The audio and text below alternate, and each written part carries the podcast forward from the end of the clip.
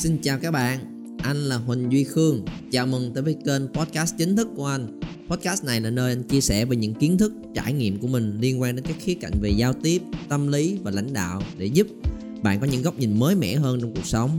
Nếu các bạn thấy podcast này hữu ích thì đừng quên share cho những người thân, bạn bè của mình biết và nhấn vào nút follow để không bỏ sót những tập podcast mới nhất hàng tuần anh làm dành riêng cho các bạn. Có một lần anh tư vấn cho một người khách hàng về cách để phối hợp trong đội nhóm, và lần đó thì mỗi lần mà anh nói ra chưa hết được cái ý của mình thì cái người đó đã nói ngược lại, chia sẻ thêm, đóng góp thêm, hoặc là diễn giải thêm, làm cho anh cứ bị khựng lại miết. Và sau một vài lần giống như vậy thì anh mới nói với lại các bạn đó là: em ơi, em có thật sự muốn nghe cái lời khuyên, cái sự tư vấn của anh không vậy? Sao mỗi lần mà anh chia sẻ ra chưa hết ý là em đã nhào vô như thể là em đã hiểu rồi, em đã biết rồi vậy? Thì bạn nói là dạ em muốn nghe chứ. À, nếu mà em thật sự có muốn nghe thì em nghe là để muốn hiểu, hay là em nghe để được nói cái ý của mình ra vậy? Tới khi đó bạn mới bắt đầu thật sự suy ngẫm và biết được là anh đang nói về điều gì. Và sau khi trò chuyện thêm thì mới biết được là thật ra bạn nhận ra một vấn đề rất lớn. Bạn cũng rất là muốn trao đổi, giao tiếp và thật sự hiểu về người khác, nhưng bạn không có cái thói quen là im lặng khi cần thiết. Mà thật sự đã quá quen với cuộc trao đổi, nói chuyện nó qua nó lại liên tục. Vì bạn là cũng là người nhiệt tình, hoạt bát, vui vẻ lắm, nên là những cái cuộc trao đổi trong cuộc sống của mình nó cứ liên tục, lúc nào nó cũng giống như vậy. Nên mỗi lần mà im cái là bạn thấy cái không gian nó hơi nhàm chán, nó hơi kỳ kỳ, nó hơi lạ lạ, và thậm chí bạn sợ và không thấy được cái chuyện im lặng nó giúp ích gì trong chuyện giao tiếp. Chúng ta phải trao đổi liên tục như vậy nó mới tốt chứ tự nhiên cái im nó giống như một cái gì đó trùng xuống, nó giống như cái gì đó đáng sợ và bạn không nhận ra chuyện đó, cho nên bạn hay né tránh những cái nốt lặng cần thiết giống như vậy và ảnh hưởng tới cuộc giao tiếp của mình. Và anh nghĩ là nếu các bạn có liên hệ được với bản thân của mình trong trường hợp này thì video clip này sẽ dành cho các bạn. Anh sẽ muốn chia sẻ với mọi người về 4 cái khoảnh khắc cần thiết mà chúng ta cần dùng những nốt lặng trong chuyện giao tiếp. Và anh nói là nốt lặng chứ không có nghĩa là sự im lặng thụ động nha. Đây là thứ mà anh có nói rất nhiều trên kênh của mình, là nếu các bạn im lặng thụ động nghĩa là gì? Là ngồi nghe một cái thông tin nào đó mà im hết từ đầu tới cuối mà mình nghĩ đó là lúc mình đang lắng nghe hiệu quả thì hết sức sai lầm. Các bạn có thể xem lại video clip này ở đây để hiểu thêm về nó. Còn cái anh nói là gì? Chúng ta vẫn có thể trao đổi, tương tác, chia sẻ ra với nhau, nhưng không nhất thiết đến nào cũng liên tục. Có những nốt lặng đúng lúc, đúng thời điểm, nó cũng sẽ làm cho cuộc giao tiếp tốt hơn rất là nhiều. Và có một nốt lặng quan trọng cho các bạn đây. Trước khi hiểu kỹ hơn về chủ đề này thì dành ra khoảng 1-2 giây, nhấn vào nút subscribe, bật chuông thông báo lên nếu các bạn yêu thích những chủ đề giống như vậy và không muốn không bỏ sót những video clip sắp tới anh đăng lên để chia sẻ cho các bạn. Thì subscribe và bật chuông thông báo lên trước khi đi tiếp với nhau. Khoảnh khắc số 1, khi chúng ta cần lắng nghe. Yes, dĩ nhiên rồi, lắng nghe cần phải có cái sự điềm tĩnh, tập trung hoàn toàn vào thứ mà mình đang nghe. Nó có thể lúc mà các bạn đang lắng nghe bạn bè mình tâm sự một cái nỗi buồn, tâm sự một cái câu chuyện nó đã trải qua, lúc mà nó đang có rất nhiều những cảm xúc ứ động trong lòng của mình để được chia sẻ ra hết. Và đó là lúc mà hầu hết mọi người đôi khi sẽ đưa ra những lời khuyên, đôi khi đưa ra những góc nhìn, trong khi người ta chưa cần những thông tin đó, người ta chỉ cần có người để được trút hết cái nỗi lòng của mình ra. Thành ra chúng ta cho họ một cái nốt lặng của sự quan tâm, một cái nốt lặng của sự tập trung, chú ý hoàn toàn 100% để họ cảm thấy được thấu hiểu. Hoặc đôi khi là mình lắng nghe trong việc học hỏi, giống như câu chuyện lúc đầu anh chia sẻ.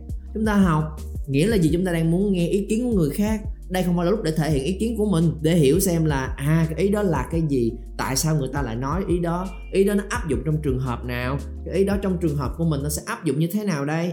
Trường hợp mình nó khác một xíu, vậy thì mình cần điều chỉnh cái ý này như thế nào để có thể áp dụng được trong trường hợp và tình huống của mình đây.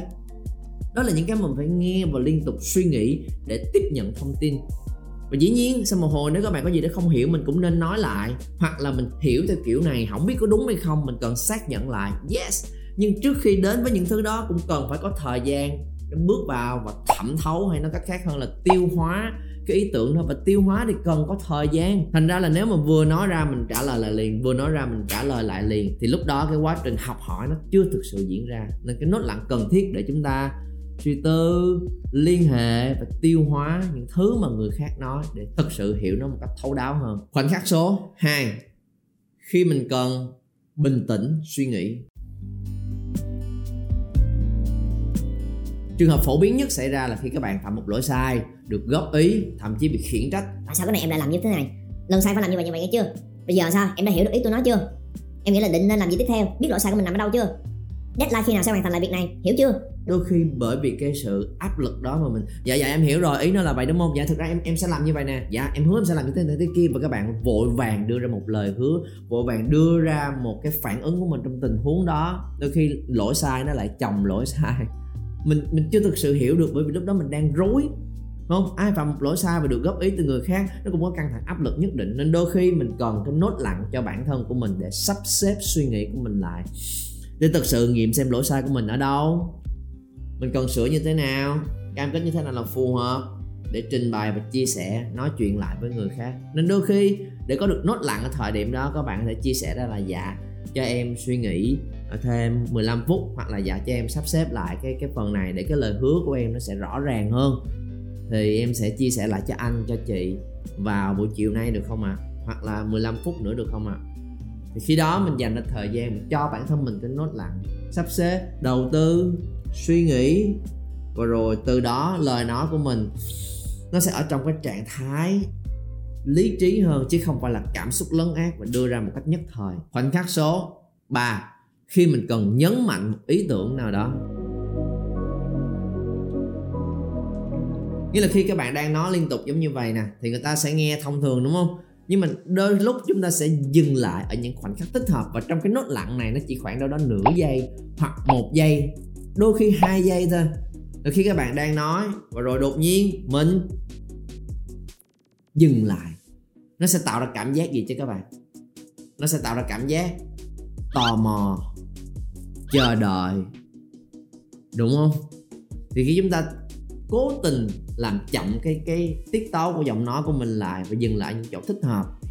Đây là một điều rất là quan trọng, bởi vì nó thu hút sự chú ý của người khác. Đó là lúc mà sự chú ý nó sẽ dồn vào, họ sẽ tập trung hơn một thứ mà mình nói, thì thứ mà mình nói ra nó sẽ nhấn mạnh và động lại sâu hơn ở trong đầu của người khác. Các bạn phải dùng khi chia sẻ ý tưởng trong đội nhóm của mình, khi mình training hướng dẫn một điều gì đó khác cho những cái người xung quanh, và dùng để tạo nên sự tò mò cho những người đồng đội và những người khác về điều mà các bạn muốn nói. Đôi khi nó là đặt một cái câu hỏi, bạn đã bao giờ nghĩ tới việc này chưa, để cho họ suy nghĩ, đúng không? Khoảng lặng để cho họ tò mò suy nghĩ, và khi mình nói ra cái lời giải của mình nó sẽ mang lại hiệu ứng lớn hơn rất nhiều. Khoảnh khắc số 4, khi mình cần đưa ra một ngôn ngữ không lời. Cách nói chuyện có thể chia ra làm 2 loại: ngôn ngữ có lời và ngôn ngữ không lời. Có lời là gì? Là có nội dung mình chia sẻ ra để người ta nghe và hiểu những thứ mà mình nói. Nhưng có những thứ khác là gì? Họ chỉ cần cảm nhận qua cơ thể của mình, qua nét mặt của mình, qua hơi thở của mình. Họ có thể hiểu và cảm được là mình thực sự đang muốn nói điều gì. Giống như ví dụ lúc đầu về người mẹ chia sẻ với người con vậy đó. Giả dụ như ngày nhỏ đi, mình là một học sinh cũng không ngoan hiền lắm, quậy phá đúng không, hay bị mẹ chửi mỗi khi có kết quả học tập kém, hoặc là những cái lần mà mình cứ làm sai cái này sai cái kia hoài, và mỗi lần sai là mẹ chửi bới mình, thậm chí là mẹ đánh mình.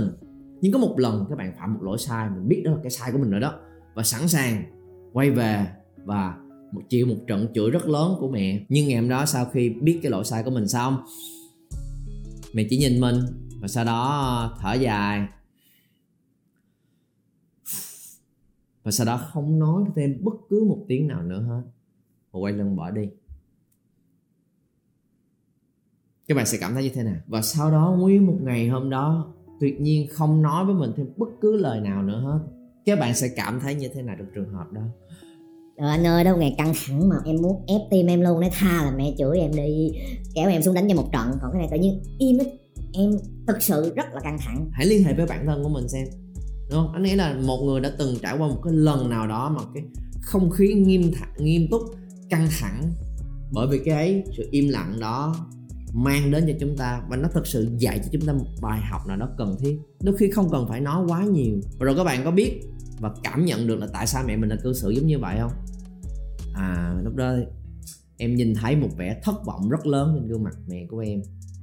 Nên là chắc là bà đã em cứ sai cái này nhiều lần rồi, em nhây quá, cho nên là lần này mẹ thật sự rất buồn và không nói nên lời luôn.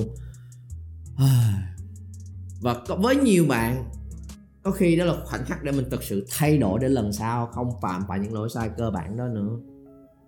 Và các bạn nghĩ xem, nếu trong trường hợp đó, với người mẹ là một người rất là tức giận rồi và nói với đứa con là lần này mẹ thực sự rất buồn và thất vọng luôn đó nha, mẹ không muốn nói chuyện với con luôn á, buồn lắm, thất vọng lắm về chuyện này rồi, thì cái thông điệp đó nó không có make sense, nó không có hợp lý. Bởi vì sao? Mẹ không buồn đến mức không muốn nói chuyện với con luôn, nhưng mà mẹ vẫn còn mở miệng ra nói câu đó thì đang nói chuyện mà.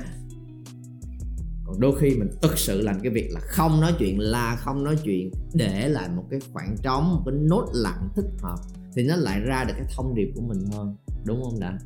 Đó là sức mạnh khi chúng ta xài nó đúng cách. Cảm nhận cái thái độ và ngôn ngữ cơ thể của người mẹ, người con đã hiểu được là mẹ đang rất buồn và thất vọng mà không hề muốn nói chuyện với mình. Lần này mình thật sự sai rồi đấy, lần này không nhây được rồi đấy, lần này không phải là một cái việc để đùa được đâu, không cần phải nói ra bằng lời. Và đôi khi trong những trường hợp đó, nói ra bằng lời nó lại càng không hiệu quả bằng chuyện là cho họ thấy cái thông điệp tôi muốn nói bằng ngôn ngữ cơ thể, bằng cái thái độ của mình. Anh gọi đó là ngôn ngữ không lời, để người ta có cái khoảng trống để thấu hiểu nó và tự có cái suy nghĩ trong người của mình qua cái quan sát của người khác. Thì sau cái dịp đó, sau cái trải nghiệm đó, sau những nốt lặng cần thiết bỏ vào trong cuộc giao tiếp đó, mình sẽ có được bài học cho chính bản thân mình từ bên trong, chứ không chỉ là những cái lời khuyên đến từ bên ngoài. Nếu có thể tóm lại trong một câu thôi, muốn các bạn có thể nhận ra một điều là gì?